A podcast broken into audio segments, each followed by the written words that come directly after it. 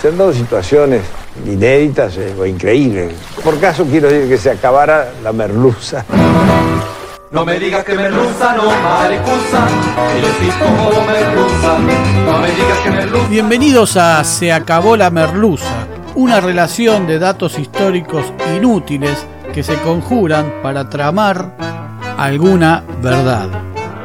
Con Jorge Tezán y un equipo que aún no se encuentra.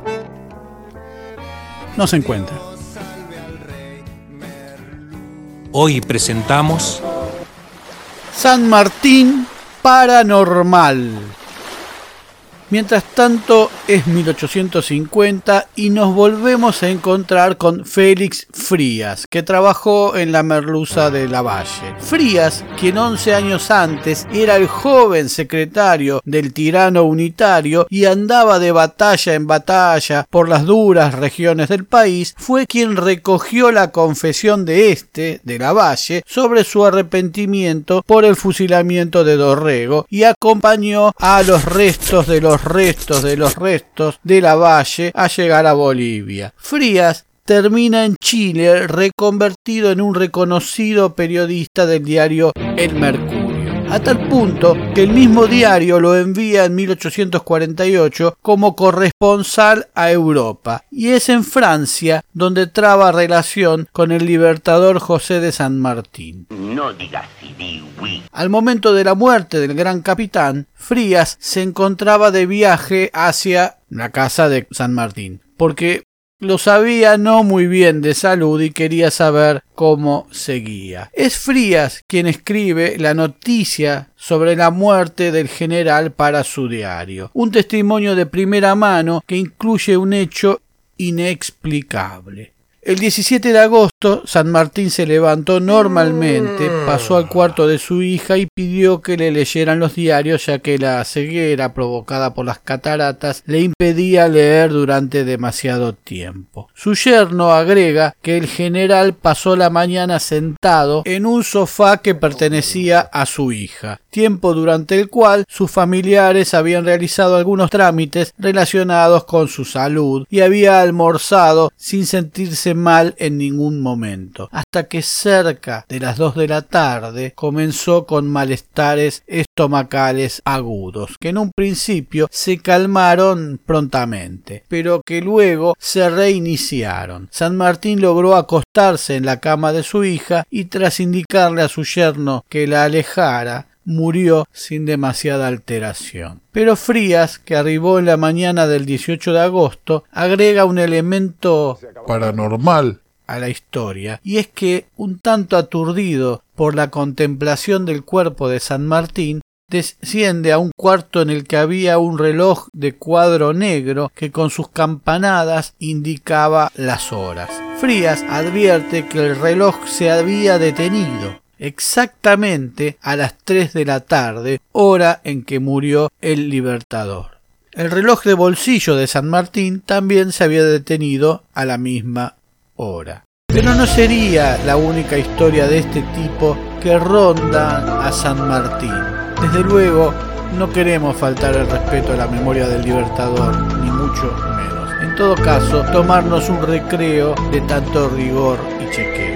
Nos vamos a febrero o marzo de 1984. Uno de los oficiales del Regimiento de Granaderos, conductor motorista, llega por la noche al sector parque automotor del regimiento a guardar el jeep Mercedes clase G que conducía. Los conductores utilizaban una pistola Browning 9 milímetros en su correspondiente funda y con su cinturón, pero el uso de este elemento diaria y constantemente en vehículos la hacía un tanto molesta y hasta algo peligrosa. De modo que los motoristas solían quitarse el cinturón con el arma y llevarla cerca en el vehículo, y al bajarse, sobre todo en un sector resguardado por ser el propio regimiento, llevaban el cinturón con el arma colgado del hombro como una mochila. Eso hizo este motorista de granaderos cuando un compañero de guardia, tal vez por hacerle una broma, se le acercó por detrás con su fal y con el caño del arma le arrebató el cinturón con el arma que llevaba al hombro. Tras el festejo del chiste, el soldado del fal quiso devolverle el cinturón y lo revoleó por el aire. El arma, al caer, se disparó e hirió seriamente al motorista, El herido fue llevado de inmediato en andas al hospital militar Lindero, donde agonizó unos días y murió. Casi de inmediato se empiezan a suceder algunos hechos en el sector donde el oficial fue o había sido herido. Las bocinas de los autos sonaban sin que nadie estuviera en su interior. Los motores se encendían, las luces se encendían y hubo quienes juraron haber visto al infortunado vagando por el lugar. Pero una noche, bien entrada la madrugada, mientras un guardia cumplía funciones en el preciso sector donde el oficial fallecido había sido trasladado al hospital militar Lindero, armado con su fal, escucha pasos. Al girar, ve a un granadero en traje de fajina parado a una distancia tan próxima que hoy en día sería un riesgo de COVID. El hombre continuó acercándose y cuando el guardia afirmó sus manos sobre el fal, la aparición le dijo: «Tené cuidado, que a las armas las carga el diablo y las descargan los boludos. Si no, mirá lo que me pasó a mí». Al tiempo que se abría la camisa y le mostraba la herida que lo llevó a la muerte. Al guardia se le trabó el fal. Dicen que salió corriendo y estuvo con carpeta médica hasta que pidió la baja. Mientras tanto, en el convento de San Lorenzo, provincia de Santa Fe, en las inmediaciones donde se libró el primer combate de los granaderos el 3 de febrero de 1813, no son pocos los que aseguran que es normal escuchar voces entre sus paredes. En el Museo Histórico Regional, una biblioteca de chapa fue tirada al piso y retorcida sin que mediara persona alguna. Hay quienes aseguran que el órgano de la capilla se lanza a tocar y a sonar, y cuando los frailes acuden a ver qué ocurre, no encuentran a nadie ante las teclas. Y que un fraile franciscano fantasma recorre las arcadas con su hábito tradicional. No muy lejos de allí, los empleados del peaje de la autopista Rosario Santa Fe aseguran haber visto varios fantasmas y hasta haberlos fotografiado. De vuelta al convento, muchos dicen haber visto al mismísimo general San Martín entre la espadaña del convento con algo parecido a un catalejo en las manos, observando al enemigo desde lo alto. Nos vamos a épocas más recientes, al cuartel del Regimiento de Granaderos a Caballo, donde hasta hace unos años se exhibía y se custodiaba el sable corvo de San Martín, y allí está el Museo del Regimiento. En el lugar nunca estuvo el creador del regimiento, San Martín. La propia agrupación pasó por varias sedes hasta llegar a la que hoy ocupa en el barrio de Belgrano, en Buenos Aires. Son los propios granaderos quienes cuentan esta historia.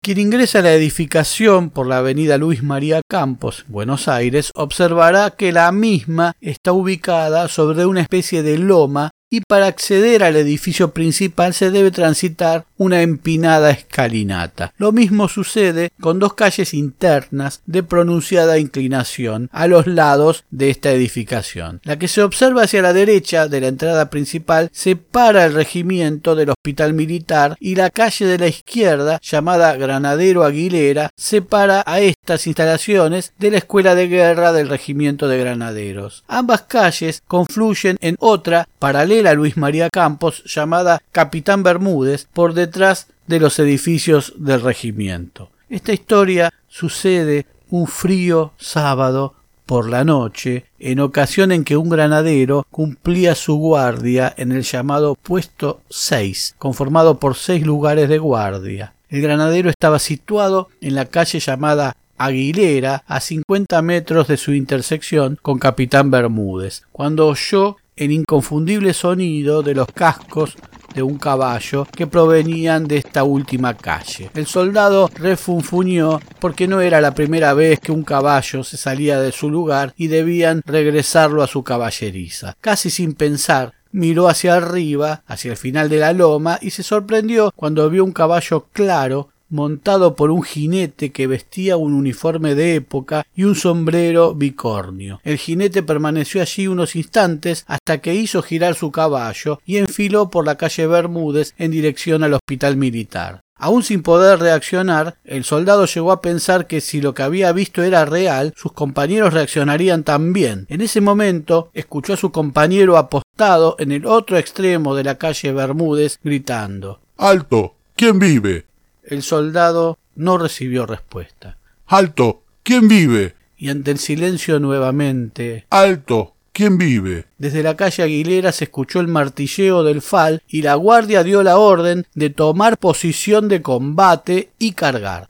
Pero no había nadie, ni un caballo, ni un jinete, ni nadie que merodeara el cuartel. El segundo soldado había asegurado haber visto un jinete con traje de gala de época y un sombrero picornio. Los superiores hablaron de cansancio de un par de soldados. Los muchachos, que se sintieron de alguna manera señalados, trataron de juntar alguna prueba. El guardia que estaba en el interior del edificio, en el puesto denominado sable, porque allí estaba el sable del Libertador, aseguró haber visto algo que pasaba por la calle Bermúdez de izquierda a derecha.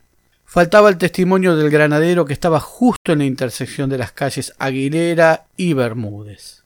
El soldado nunca quiso responder que había visto.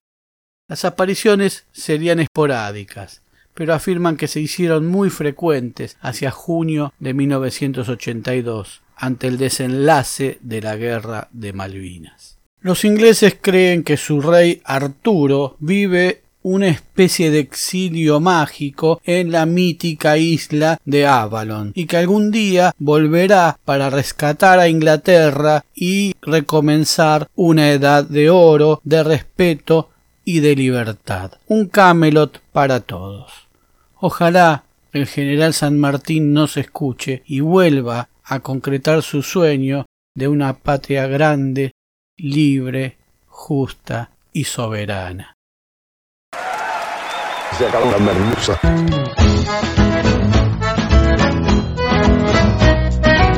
Muy pronto nuevos capítulos de Se acabó la merluza. Se acabó la merluza es idea, redacción, recopilación y hace lo que puede Jorge Tezán. Muchas gracias.